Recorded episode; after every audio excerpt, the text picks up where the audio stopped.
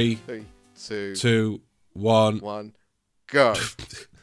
You're supposed to do it in time. I don't know what speed you're running at.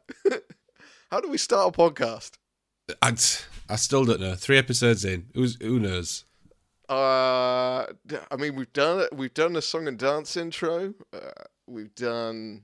I don't know what we did the first time around. That was a bit of a blur. So this time, I'm going to put on TV show prev- pre- preventer presenter voice. I don't know what a TV show preventer is. That's something completely different. I'm looking forward to hearing your TV presenter voice. Give me your best TV presenter voice. Let's do it. Okay. Hello, ladies and gentlemen. Welcome to Wargamers Anonymous. My name is Elston. I'm one of the co hosts of this wonderful podcast. I'm joined by the other amazing co host of this podcast, which is Captain Pickle. I don't know what game show that is, but that was certainly our voice. Yeah, it was mixed between like cinema, you know, the, the dramatic voice guy, in a time far, far away. Yeah. mixed with um, Michael Barrymore. I don't See, see, when I think when I think of like game show host voice, like I, I automatically go to this sort of like, "What's going on, everybody? Welcome to the game show, and this is the game show with the rules and the things." Why why do we both default to American? Because they're the cheesy ones. Oh, wonderful. Ladies and gentlemen, welcome to Wargamers Anonymous, our podcast on most things wargaming, although we do deviate. Uh, if you would like to check us out, we're on most social media platforms, which are Host Podcast, Spotify. Are we on iTunes? We are on iTunes. We are on iTunes and somewhere else. We'll find out. we we may be coming to YouTube in a theater near you soon, but ho- don't hold your breath yet. We're still working that one out. We, I've not. So the th- right, okay. So we are coming to YouTube. Um, I've not set up a YouTube channel yet. I've not done anything for it yet, but we are going to do. Um, I basically, in fact, I might end up doing that this weekend. Is setting that up, and I need to go back and edit some of the the, the last couple of episodes, and then we can get everything uploaded. Um, Oh, okay. So you can listen on there as well. I might do that this weekend, but no promises. To stand corrected, we are coming to a YouTube channel to you near soon. That was a weird way of pronouncing that. I'm going to pass over to Pickle here. How are you today, wonderful Pickle Man? I'm all right. Um, I've got a little bit of a cold. Um, you might be able to tell. My throat and voice sound sensual. I, I'm getting aroused just listening to you. I'm not surprised. That's, It happens to me all the time. Um, so yeah, I'm a little bit under the weather, but nothing too bad, uh, and I'm sure that I will be fine soon. How are you? I, I am very well. I am a little bit sleep deprived. I was up at uh, one o'clock this morning. I was on another sort of show slash podcast with the Frost and Fists, and that was a lot of fun. Uh, hopefully, we may have a link we can put into the show because it was a lot of fun. If you want to see me talking absolute nonsense for about three hours, it's the show for you. I started watching the show this morning. Um, I was up and around about staying awake uh, to watch it live, but uh, it's a little bit late for me. It, so it, it is full of toilet humor, and I, I, I saw like literally in the first two minutes. Yep. Yep. First two minutes, and I was like, bang.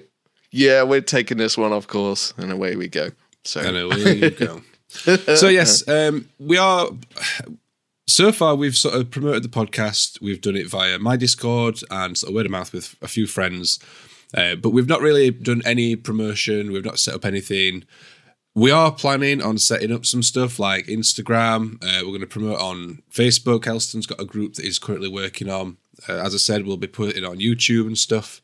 So we want to uh, we want to try and, and push it a little bit more and, and get it out there now that we've sort of found his feet a little bit. So what I'll do is when we've got all those things set up, I'll make sure to put all the links and everything in the show notes and in the descriptions and everything, um, so you can you can find those easily enough, and it'll just be probably random posts from the pair of us on all those various platforms, uh, and obviously reminders as to when new episodes go out as well. So when those come, make sure to go and check them out. they're going to be a lot of fun. A lot of fun indeed. Um, right. Shall we move on to what we've been working on this week? Yeah, I think that's a good idea. Elston, what have you been working on this week?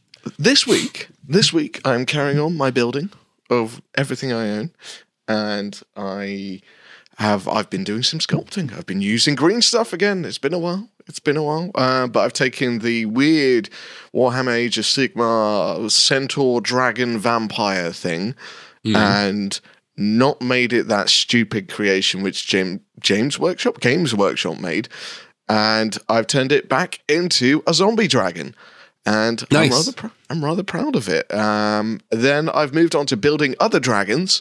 So I'm currently in the thralls of building lots of dragons. I'm if you can get a uh, a semi I, I don't know if I should put this in a podcast. If you can get an erection from hobbying, this is what's happening with me right now. It is Wow. full on dragon mania, and I am all in, all all the way.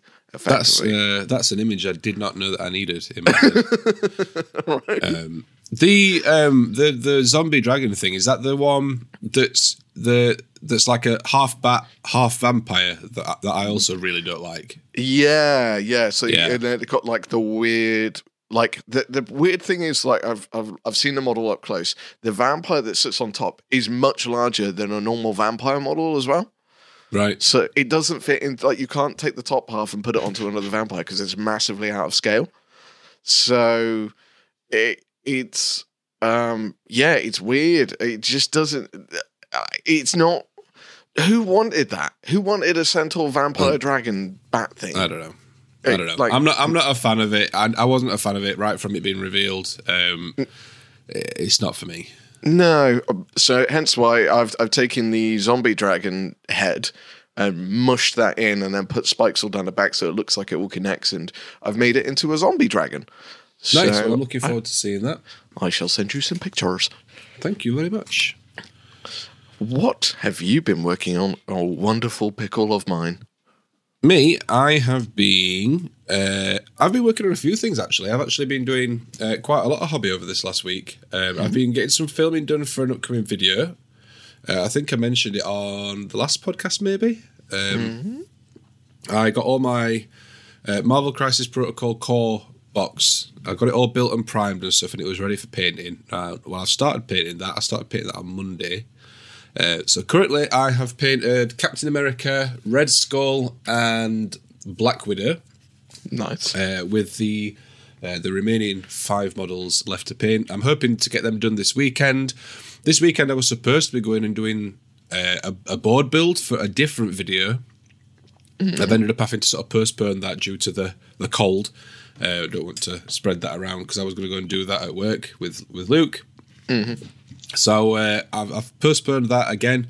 That that is a, a, a cursed project, it seems, uh, but it will be getting done at some point soon. Um, yeah, I just need to wait for a bit. So I'm going to spend this weekend while I'm uh, while I've got a, an unexpected free weekend. I'm going to get plenty of filming done.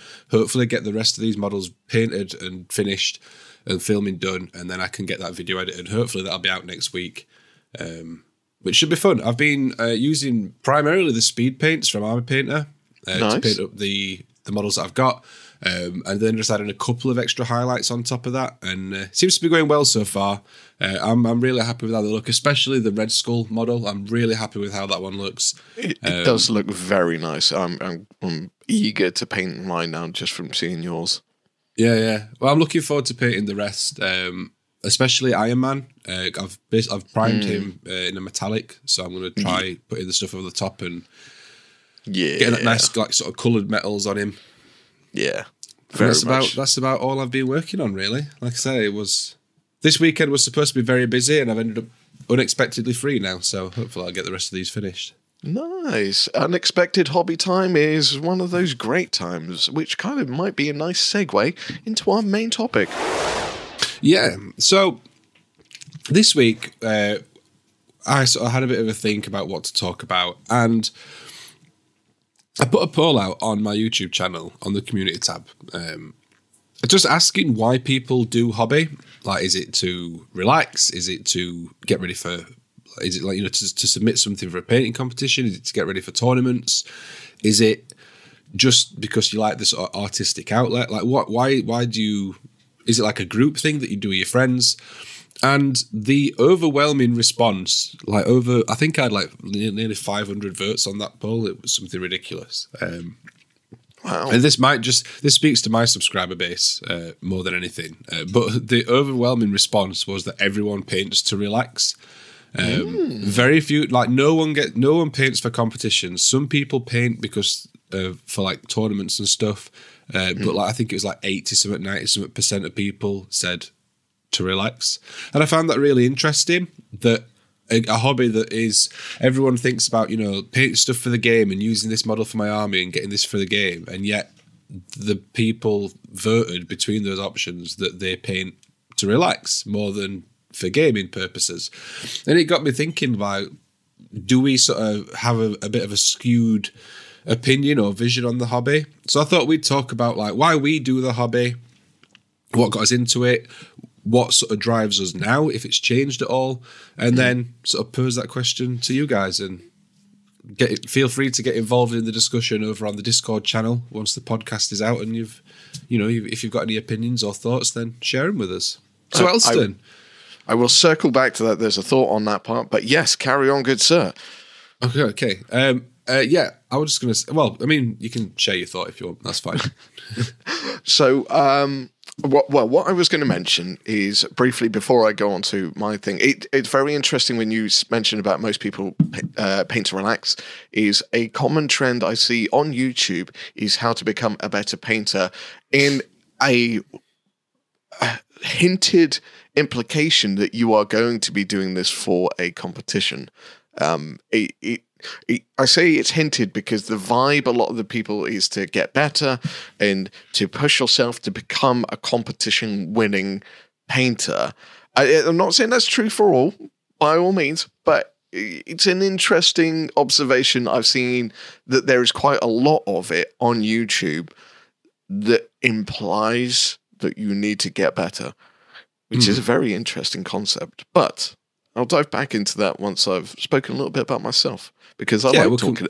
I like talking about myself. we'll circle back to it. Yeah. So to start us then, like, how did how did you get into the hobby? What was the part that sort of got you in, and has that changed at all?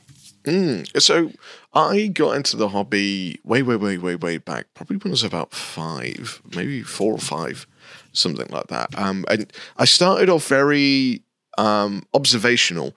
Uh, some friends of mine that lived down the street were into Warhammer, and uh, I, they had a computer, and I used to love playing computer games. So I used to go around their house, and they were friends with my family and X, Y, Z. And so I would go around and play computer games, but they would be playing Warhammer, and I was I would look at it and I'd be like, ooh. This it seemed like the little lead model, so it was goblins versus Skaven, and I was just like, this, this, this looks really cool, really cool. Um, and it, it imprinted a load of different things in my psyche, and one of them was like smell. Uh, the smell of old metal minis is something I still can't erase, and whenever I smell it, I'm like, no, this is old. This is Just old. just just just just as a, a brief aside, the smell. If you've if you've ever anyone that's ever had like an army, like a long-standing army that lives in storage a lot of the time, in mm. like a, a, a transport case, you know, like a GW case, if it's all painted up and in there, and then you open that case, that smell, that smells like my childhood like victory. like victory. Just the smell of sort of paint and glue. Yeah, right, right. All of those smells, like just the comeback. and it, a smell is not a thing that is ever really mentioned when it comes to minis and stuff like that. But that that smell has a physical like response to my body. I was just like, this, this. I remember this, this, this. Oh, this is good. This is this is what I I, I enjoy doing. Um, but anyway, circling back to me and wargaming, uh, effectively, uh, that was the start of getting into wargaming. I bought a couple of kits and did a little bit of painting and stuff like that, and it just evolves over time. Um, the when I started, originally it was for gaming because I was playing board games, which was which was absolutely fine because it it's not the same as a war game. A war game is a, a different concept. They sound similar, but they are it's a different concept because you have to build an army, you set up things. There's a whole fair bit more prep. Um, mm-hmm. Whereas a board game, you usually can bring it out and within a couple of minutes you're playing basically. Um, when it came to actually doing hobby, this kind of manifested itself a little bit later on in in the in this um, sort of cycle of my hobby journey, and um, it it's hard to uh, put into words what what my psyche was doing, but I think uh, an initial point I was hoarding. Uh, I was buying models so that I could get a good army, and then I would paint them secondary. Um, as I got older and as time went on, uh, I did the usual thing. You step away from the hobby, you go through grow up stuff and mm-hmm. girls and all that kind of fun stuff. Um, but the point when you start settling down again and you realize you've got nothing to do and you don't want to go out drinking because that doesn't help anything. So you just you look around for stuff that reminds you of being a child and it's it's very nostalgic driven. I, like wargaming is monstrously nostalgic wargaming driven. I would say because mm-hmm. you you remember the good times you had as a child, and you just want to go back to it. So uh, hence why I think a lot of the wargaming. I think that's why a lot of wargamers hoard when they've got disposable income, which they didn't have as a child, but now they do, and they're like, "I couldn't do this as a kid, and now I can." So that's one hundred percent it. Yeah yeah, it, it's it's I'm I'm trying to hit a lot of home truths here in this episode. So people are like, "Oh, I didn't know. Oh, I didn't think about that." I'm like, "Yeah, I'm onto you all. Yeah, I know the reasons why you do it. I, I do it as well, so don't worry. I'm not yeah. judging at all." Um, but yeah, as as you've got like less less time to do stuff because you're uh, a common trend as well is your partners want to be near you. Um, so if you go out to a pub and they don't want to go out, you leave your partner behind and your partner feels so it creates this whole mess of emotional turmoil when it comes to uh, relationships so you tend to find something you gravitate towards something that you can do in close proximity to your partners mm-hmm. and wargaming or hobbying or hobbying more than anything else is something that you can do they don't mind because you're sitting there busy just painting away and stuff like that. And they get to be near you. And it's this great kind of symmetry of relationship and wargaming until they see all the models you've bought. Then they get angry. And no, no, we talking about? I've had this for ages. I just, I just yeah. want to take it out and you, take it yeah. for a walk in this bag. Yeah, exactly. You've never like I've had this. What are you talking about? Like you just don't like we all know what you're doing. Everyone yeah. knows. And all yeah. the, all the Wargamer wives that are listening to us, you're right. We know you're we know you're right. We're you're lying. right, and we apologise on behalf of everybody else. Um, so when it comes to actually why I do it, um, I think it's the combination of I get to be accessible to the people I care about, and it is relaxing. I find it uh, very therapeutic. I find the achievement of finishing a model is a enough of a dopamine hit for me that it carries me on to do the next thing.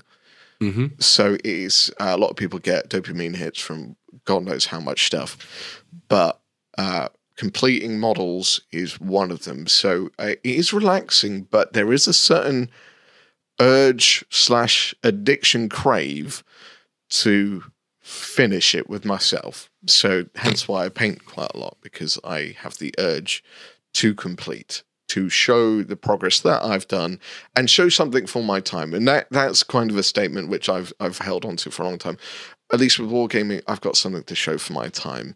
If mm-hmm. you go out drinking, you go out partying or whatever, you've got nothing left to show for afterwards apart from less money and probably a hangover. Yeah. So yeah, relaxing is a great part of it. Uh, I like the socialization which has come with it in the modern day because we're a lot more accessible to other people on the internet. So we make friends. Uh, it's it's an artistic craft So it gets your creativity juices going, and there is just something so fundamentally right about creating something rather than consuming it. So, mm-hmm. I, I, although we consume it by buying the kits, but we get to create it. So, yeah. yeah.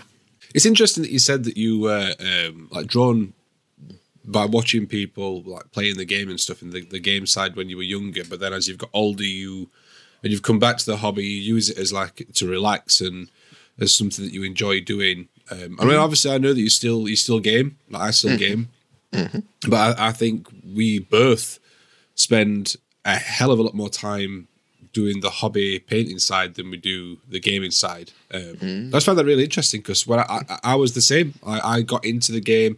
I thought the models were cool, but they were always game pieces. They were things to use in the game. Yeah. Um, and and that was that was what they were for. And I painted as like a secondary thing. Like I used to game with unpainted miniatures, like not, not even primed, like just built. Um, and it didn't, it didn't bother me because they were still on the table. I could still use them for the game, and that was that was fine. Whereas now, I I spend a hell of a lot more time painting and doing the hobby side. I don't game as much, although I do still game every now and then.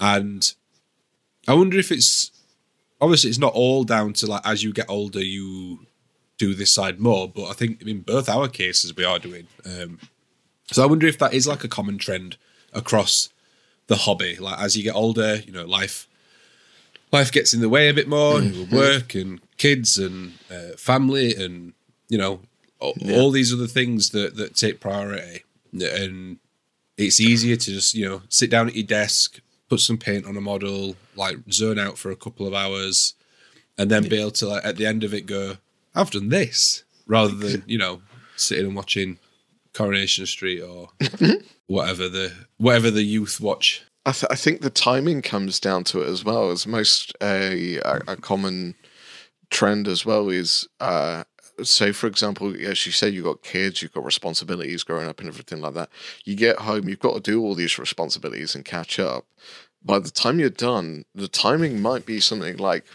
half nine ten o'clock at night you're still mm-hmm. awake you still got a couple of hours in you maybe but you can't go out to a pub and half your friends are either asleep or doing whatever at the same time so you've got this spare couple of hours where you could watch Netflix, but sitting down and watching TV can drive you absolutely mad if you do it all the time.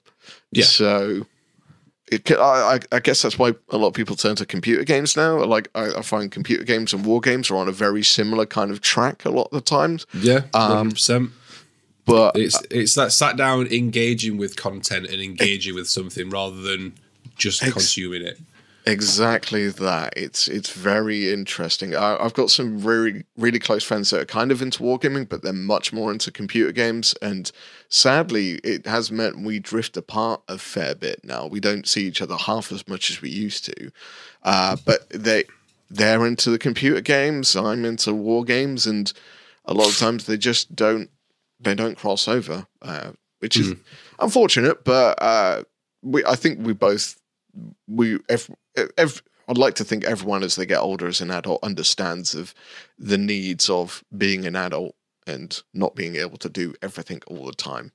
For yeah, I think reason. I mean I, I think so. Like I used to game quite a lot. I used to game regular. I used to go to a gaming club every week, and but then it got to the point where it was kind of like like playing the same game every week because mm-hmm. you're playing he's playing the same army against the same army against the same opponent week in week out like it, it becomes a little bit sort of stale and i yeah. think if you've got like a really good like thriving club where there's plenty of uh, opportunity to play against different people and different armies and stuff or stuff like that then it's probably a little bit better. But my experience was I was playing against the same people all the time, and that sort of killed it off a little bit for me because people we, right. we sort of got frustrated. And it's not just like this is like with Warhammer. This happened with Frostgrave.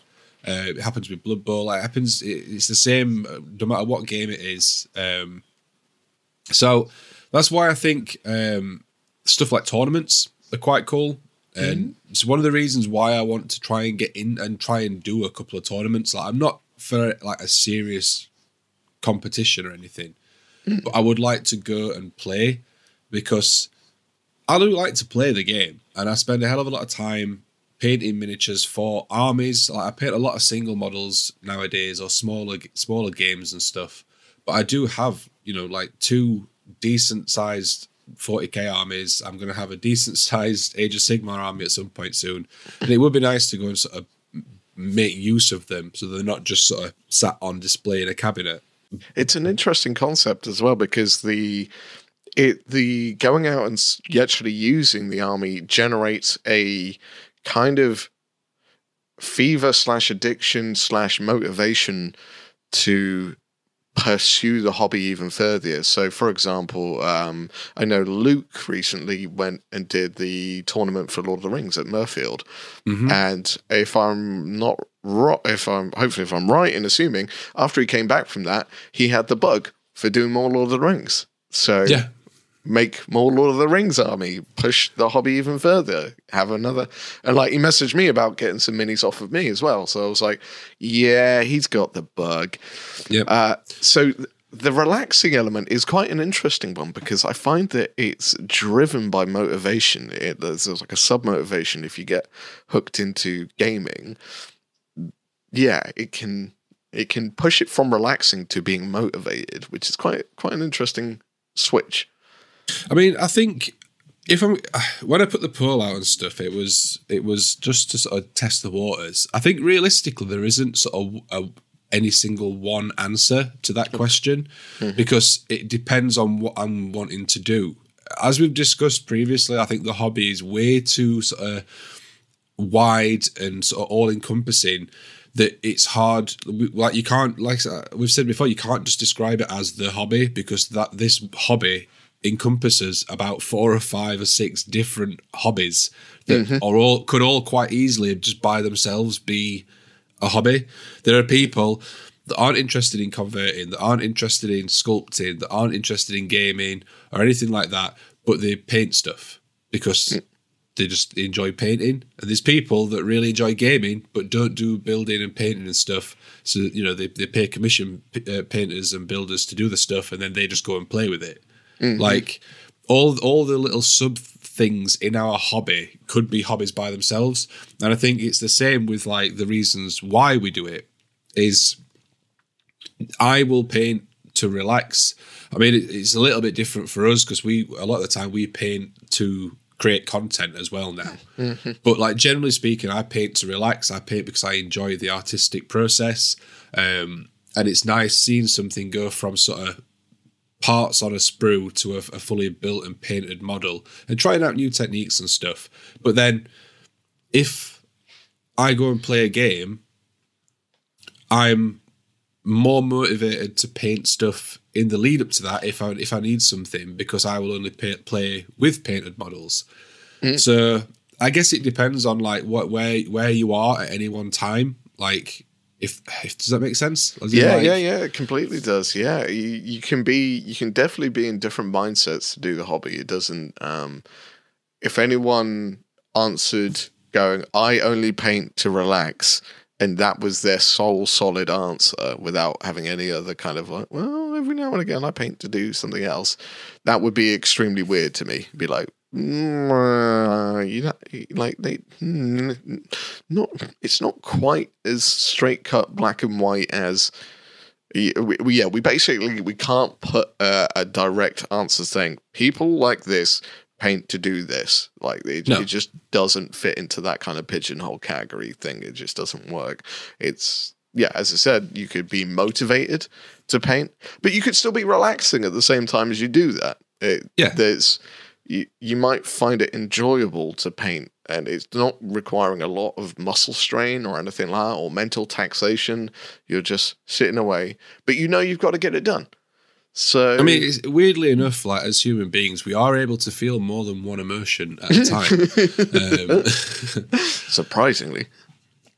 But no, I just I just find it really interesting. I like like looking at this sort of stuff and talking about this sort of stuff. As in, why do people do do this? Why why if I you know go to my local hobby store and, and ask everyone in there like why do you do the hobby? Like what is it that that makes you enjoy it and makes you want to do it. They will all give different answers. It doesn't mean that any one of them are right or wrong. It just means that everyone has their own motivations and their own sort of desires and drives.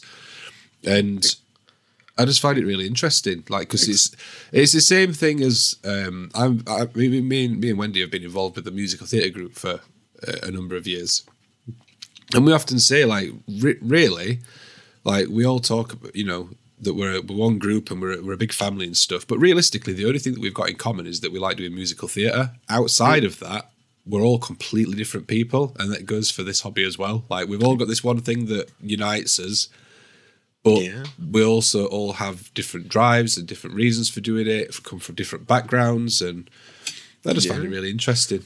I mean, for example, my local group I game with on Wednesday, uh, one guy's a security guard manager, the other one is a IT software technician, a bit similar to myself. Another one's an advertising technician. One of them's in finance. One of them's a teacher.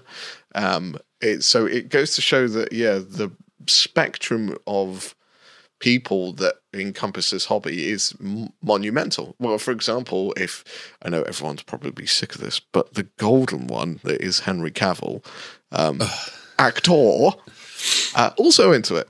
So it goes to show that it is it's not limited. The thought process behind why we do it is obviously different for everyone. It's not it's not the same, um, and it, obviously there can be multiple reasons. But it's it, as you say, it is interesting to find out why people do it. Uh, Why? What's what's kind of their their reasoning to do it? Um, is it escapism, motivation, uh, fidgetiness, which is very much a thing on my cat my kind of radar. Um, but yeah, it's very very very interesting.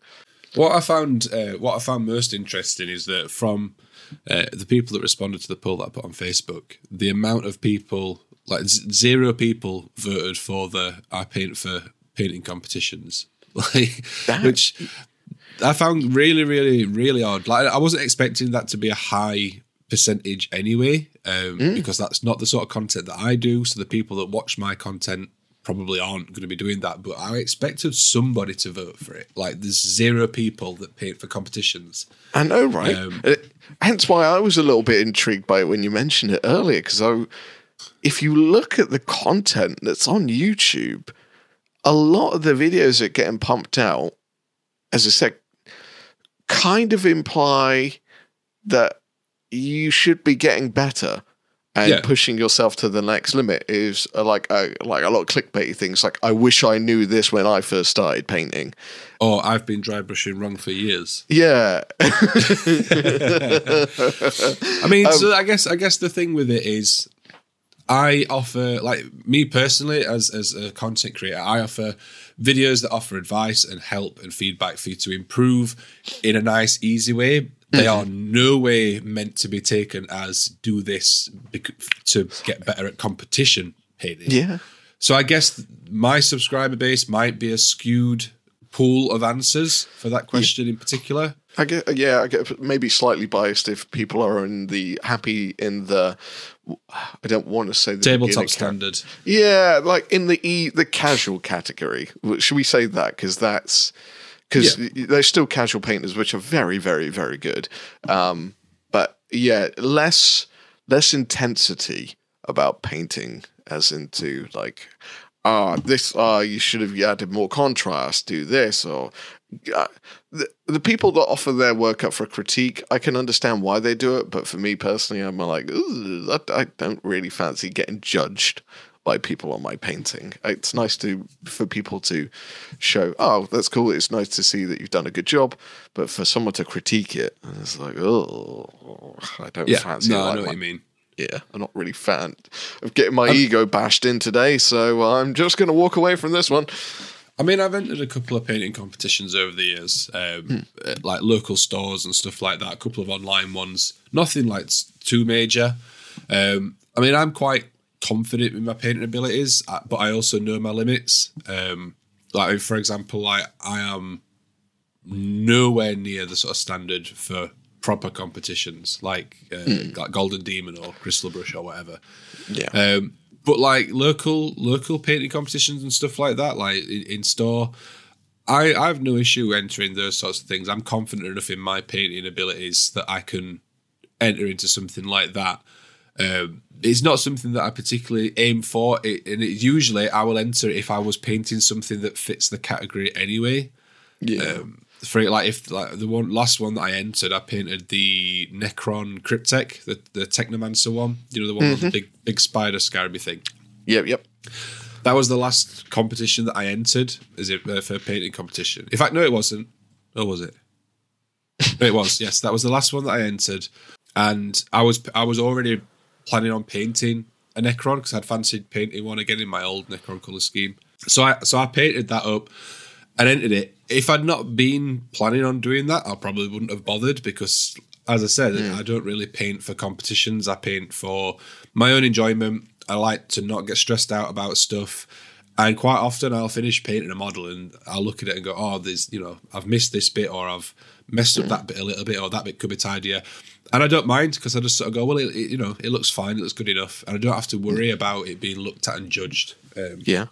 And and I have to I have to add this caveat into my previous statement about like people who do competition level painting and judging and stuff like that. They- I've I've implied that they judge everything, and that is really not the case. There's um uh one of our lo- one of our friends, Judge Gudge, is a Golden Demon winner, and he is one of the most chilled out people you will ever meet. Uh, he Yeah. is he is a wonderful person. Uh, he's, he will happily give you advice if you ask for it, but he will not push anything on you at all. Um, and he knows completely. He he respects, which is where I I give him so much praises. He respects the other end of painting massively. Uh, so, for example, I'm I'm a bit of a speed painter, and he's like, I cannot do what you can do. It's like it's not like it's not.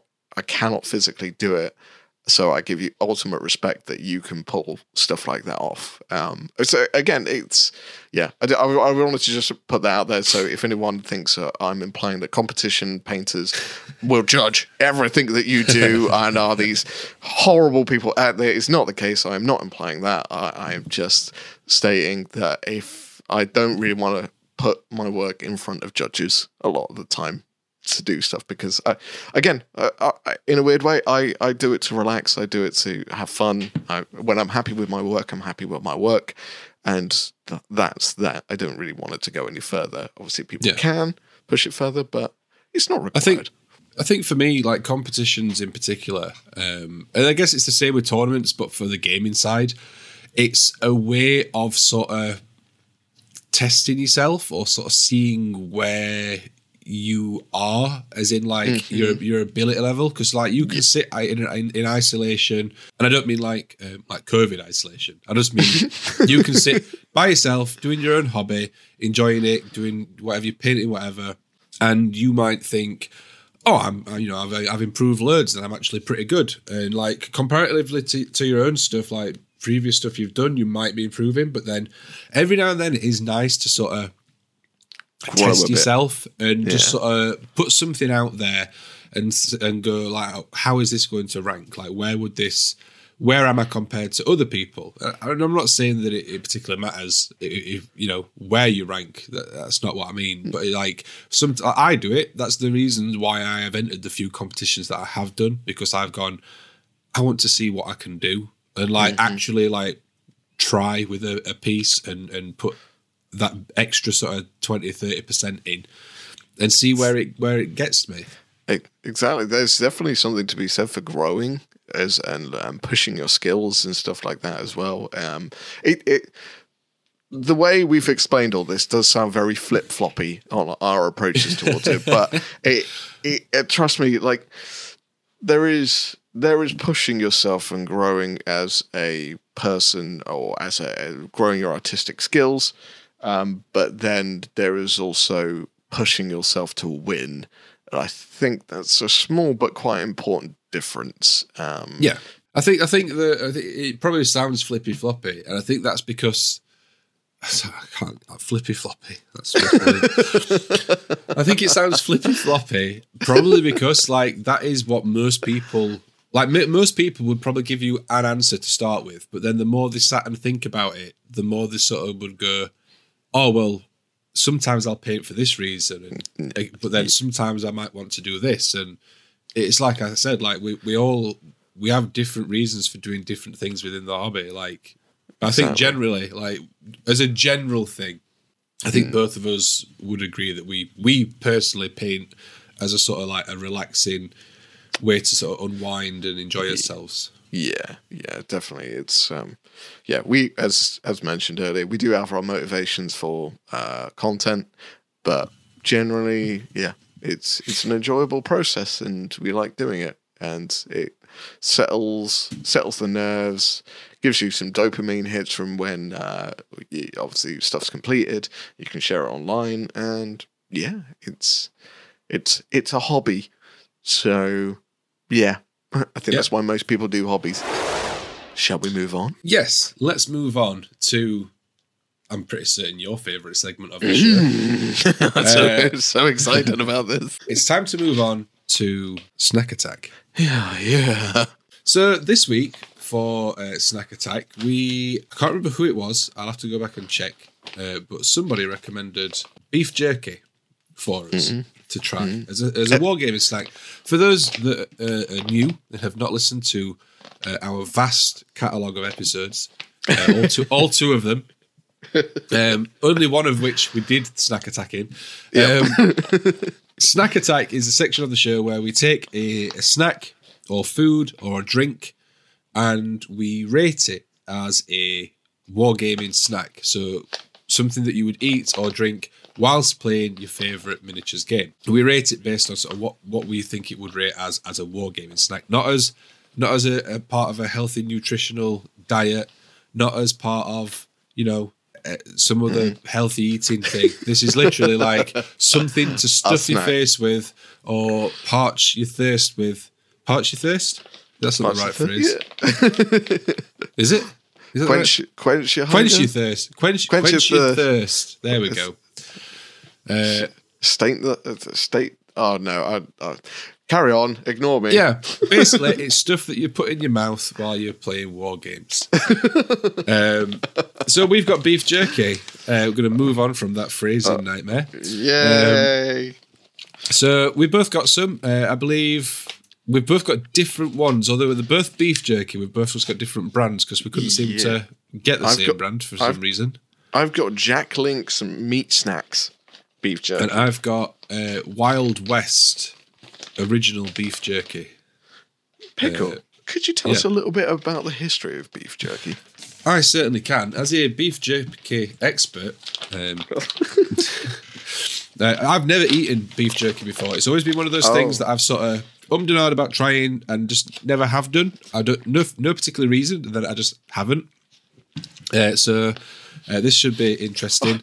Uh, I- I'm all right, I'm just going to interrupt here for a second. I've just opened a packet. It smells like barbecue, and I'm literally salivating. There's dribble coming out of my mouth right now. I've not opened my packet yet. Oh, just- just gonna open it up quickly this- before you do- Yeah, see if this picks up in the microphone. There we go. That was ooh. Open up, smell Oh, it. it does smell like barbecue. I know, right? Yeah. Um, so beef jerky. Jerky is a lean, lean trimmed meat that has had that has had no. I'll start again. jerky is lean trimmed meat that has been cut into strips and dried to prevent spoilage. Normally, this drying includes the addition of salt to prevent bacteria growth before the meat has finished the dehydration process. The word jerky derives from the uh, I can't pronounce that word. Kyushu, Kyushu, Ke- Kechu, Kyushu, I'm guessing Word? native Indian, American maybe Indian. for uh, charki, which means dried salted meat. Uh, All that is needed to produce basic jerky is a low temperature drying method and salt to inhibit bacterial growth. So there you go. So it's basically dried meat. Yeah. No, I'm intrigued. Like I've I've had beef jerky before, but you haven't. So I've I've never had it before, so I gonna- I want to see. I like I've I've got a possible risk that I cleaned my teeth probably about 55 minutes ago. So I'm hoping I haven't tainted the taste. See, I got up way earlier than that. So No, I was up earlier, but uh, just uh, teeth cleaning was late on the agenda. Anyway, I want to Right. hear your reaction from okay, jerky. well let, let me let me try some. Um, don't, while I'm while I'm trying, they're they're small pieces of these, aren't they? Yeah, yeah, were yeah. bigger. They're like they, they, they are snacks, so you can pick them up and Um, why don't you talk a little bit about uh, beef jerky that you've had before?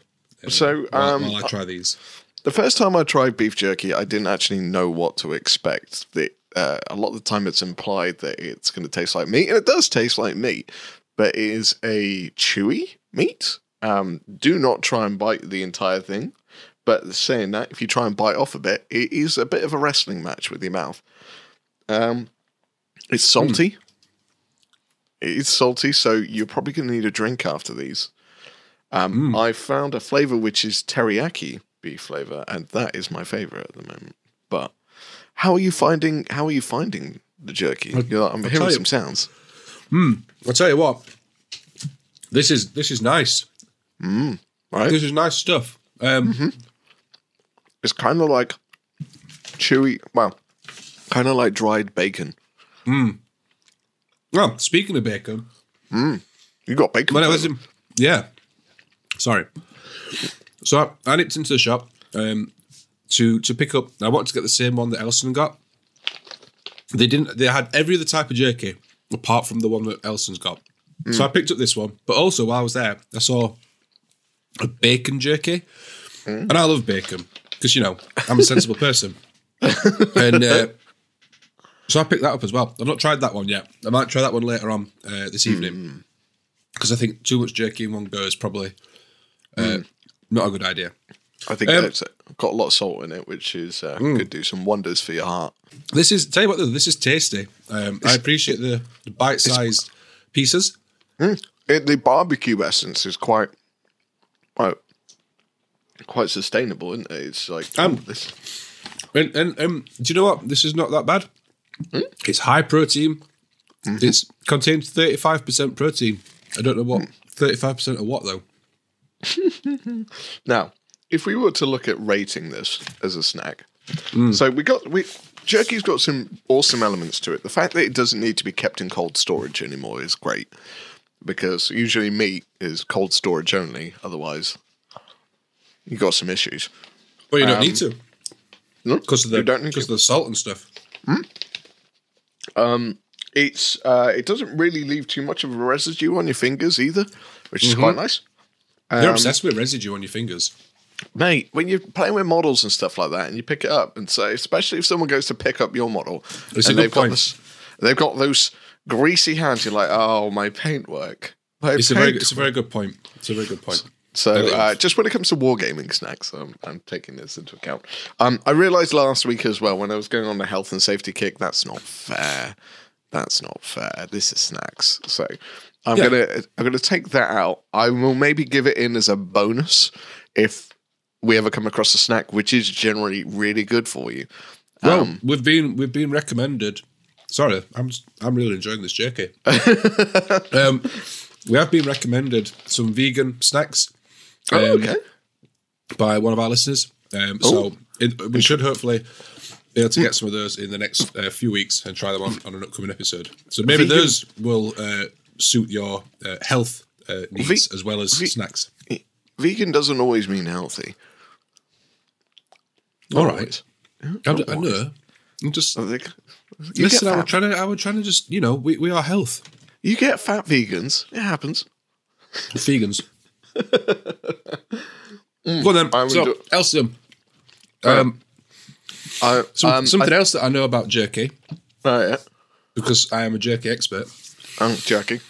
Yep. Uh, jerky is ready to eat, needs no additional preparation, and can be stored for months without Wow. refrigeration. Wow. Uh, to ensure maximum shelf life, a proper protein to moisture content is required in the final cured product. Uh, many products which are sold as jerky consist of highly processed, chopped and formed meat rather than traditional sliced whole muscle meat, which is nice to think about. Um, modern manu- manufactured jerky is often marinated, prepared with a seasoned spice rub or liquid, or Ter- smoked with low heat, usually under 70 degrees Celsius. Nice. Um, right. So, for snack rating, I have to give it just one down mark for the fact that it is it is not vegan or, or vegetarian friendly as a meat thing. So, uh, unfortunately, I have to give it down just for that because it's not inclusive to everyone. Um, uh, but I, for me personally, that's not a downside of just being an all encompassing kind of. Look at you, thinking of everybody. Yeah, you know, I'm a kind, considerate lover. Um, choking on your jerky. It's not worse. Go on then, give us a score, Elston. A score out Um, of a score out of ten. How many jerks would you give this? Oh, I could jerk this one off. Um, I'm gonna say, I'm gonna say a solid seven or eight. You, It you doesn't need to leave give- you need to you need to pick our number. You did this last week. You, right, can't all you right. can't pick this number or this number. Just. You just need to pick our number. Okay, I'm gonna go with eight. I, I Eight. personally love the taste. I, I love the taste of this. Um, the the two downsides, as I said, I have to mark it down just because it's not a massively inclusive um, snack, so it's not for everyone. Um, and the other thing is, you're probably going to need a drink after eating these because it's kind of it's leaning. It doesn't taste like it's very salty, but there's definitely salt in this, so you're going to need a drink afterwards. Apart from that, doesn't really leave residue. You can keep it in a bag. Um, it keeps pretty well. Yeah. Uh, um, uh, and you get loads of different flavors of it now as well. The Yeah. actually the only the only thing which I have to say was a bit of a downside is the price of it. It's kind of a little bit on the pricey side. I mean, it's probably the same as what a sandwich would cost in the UK, but I don't know if it's it's like selling as a sandwich. See, I you say that that that bag. Like if I was taking that as a snack for wargaming, Hmm. I would spend the how much this bag cost me. This packet cost me is like the same that I would spend on a bag of Haribo. Okay. It's like it like it was like one pound thirty or something. Oh, you got you got a much better deal. Mine was two pound fifty, and it was on offer. Wow. Yeah, but I'm in I the know, north. Everything's cheaper up here. um, so I'm looking at it. I'm going. I don't think it's too expensive because, you know, like I said, I'd, I'd, I'd spend about the same on other stuff. I think I picked a premium brand. Yeah, maybe. Um, Wow. well, So sorry, yeah, carry I, on. I, I, I, I like it. I really like the taste. That's very nice. Um, I think I'll be having that in the future.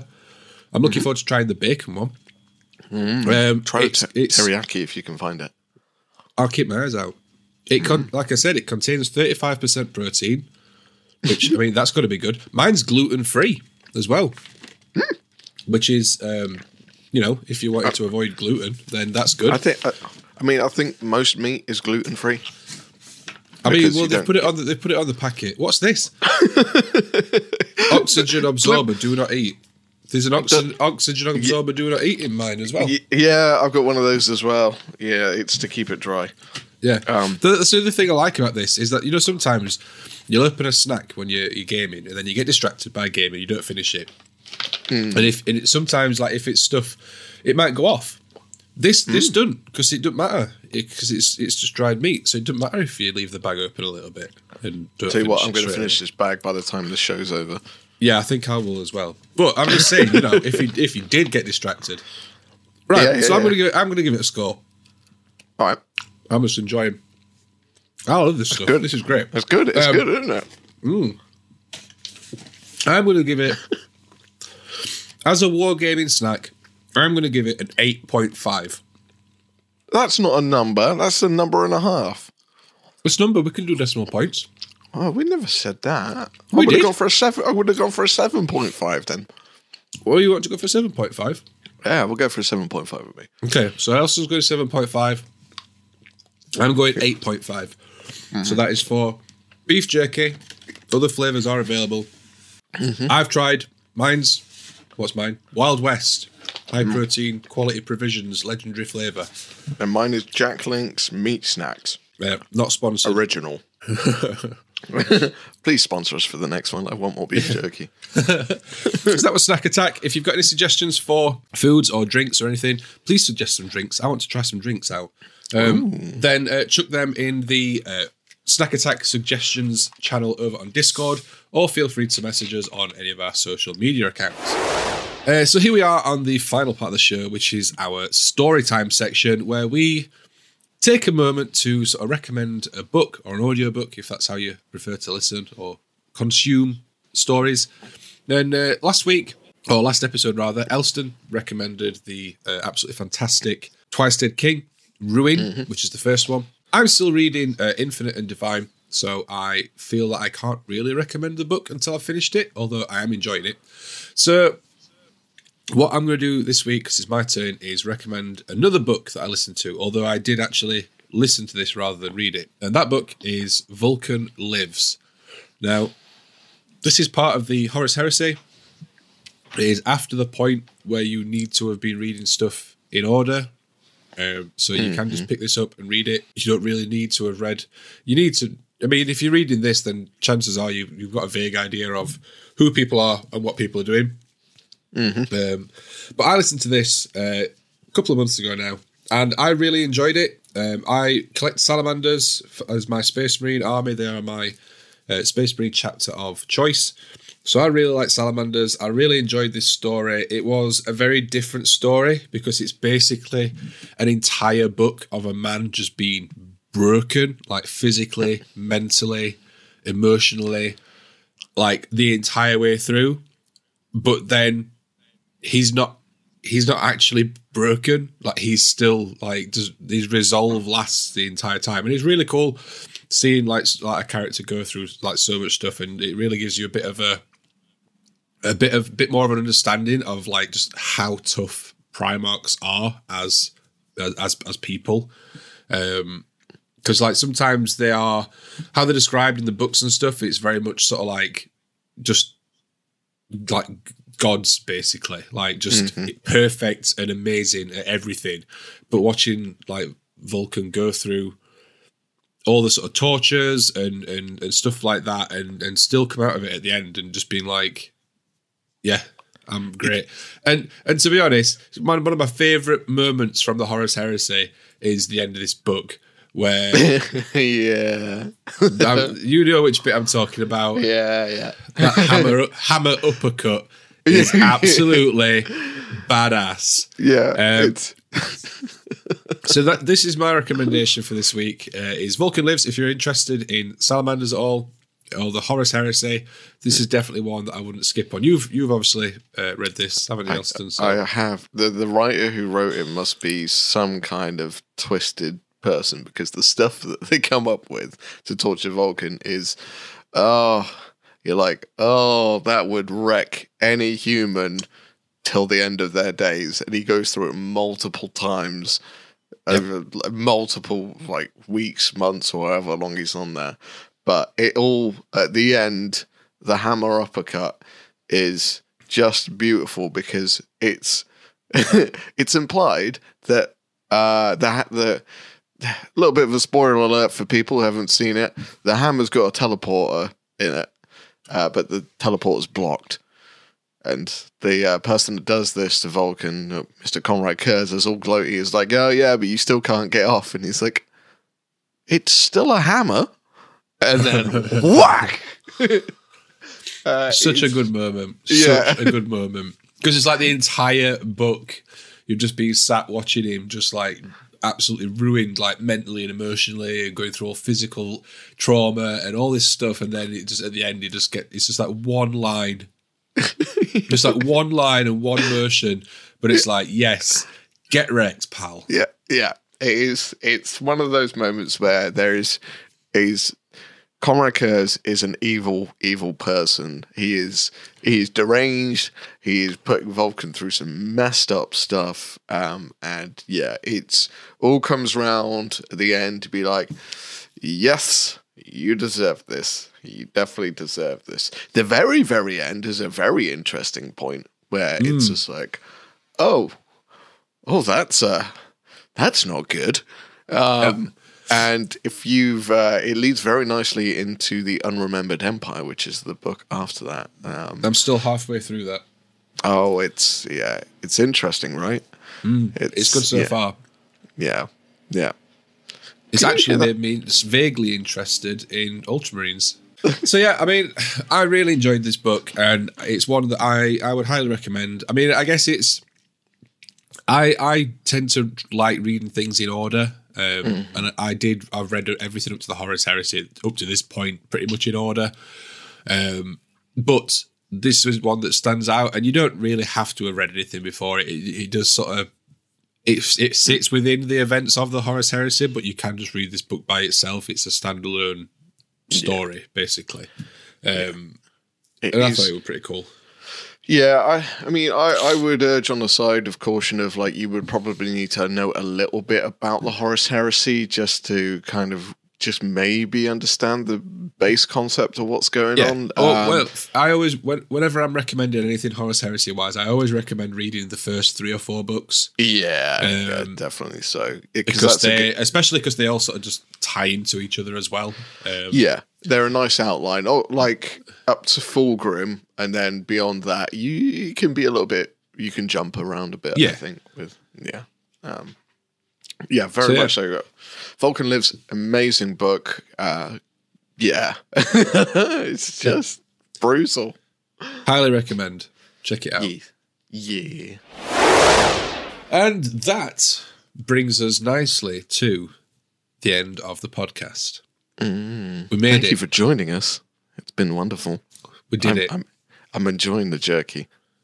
I'm enjoying much. the JK. I'm gonna once we finish recording this, I think I'm gonna go and sit and watch some Netflix or YouTube and finish eating this and just enjoy myself. I haven't. okay. okay. um, I was going to say go sit outside, but you go enjoy yourself. I'm not sitting outside because the sun isn't on the backyard yet. It's still on the front of the ah. house, and I don't want to be like ah. one of those people that sits in the front yards. Oh. Especially if I'm eating beef jerky. All I need to do is carry the surfer and the TV out there, and it's a full set. yeah, yeah, full on like, oh, it's like being in Spain. Yeah, it's, it's sitting outdoors, in it, and watching the TV and that, in it.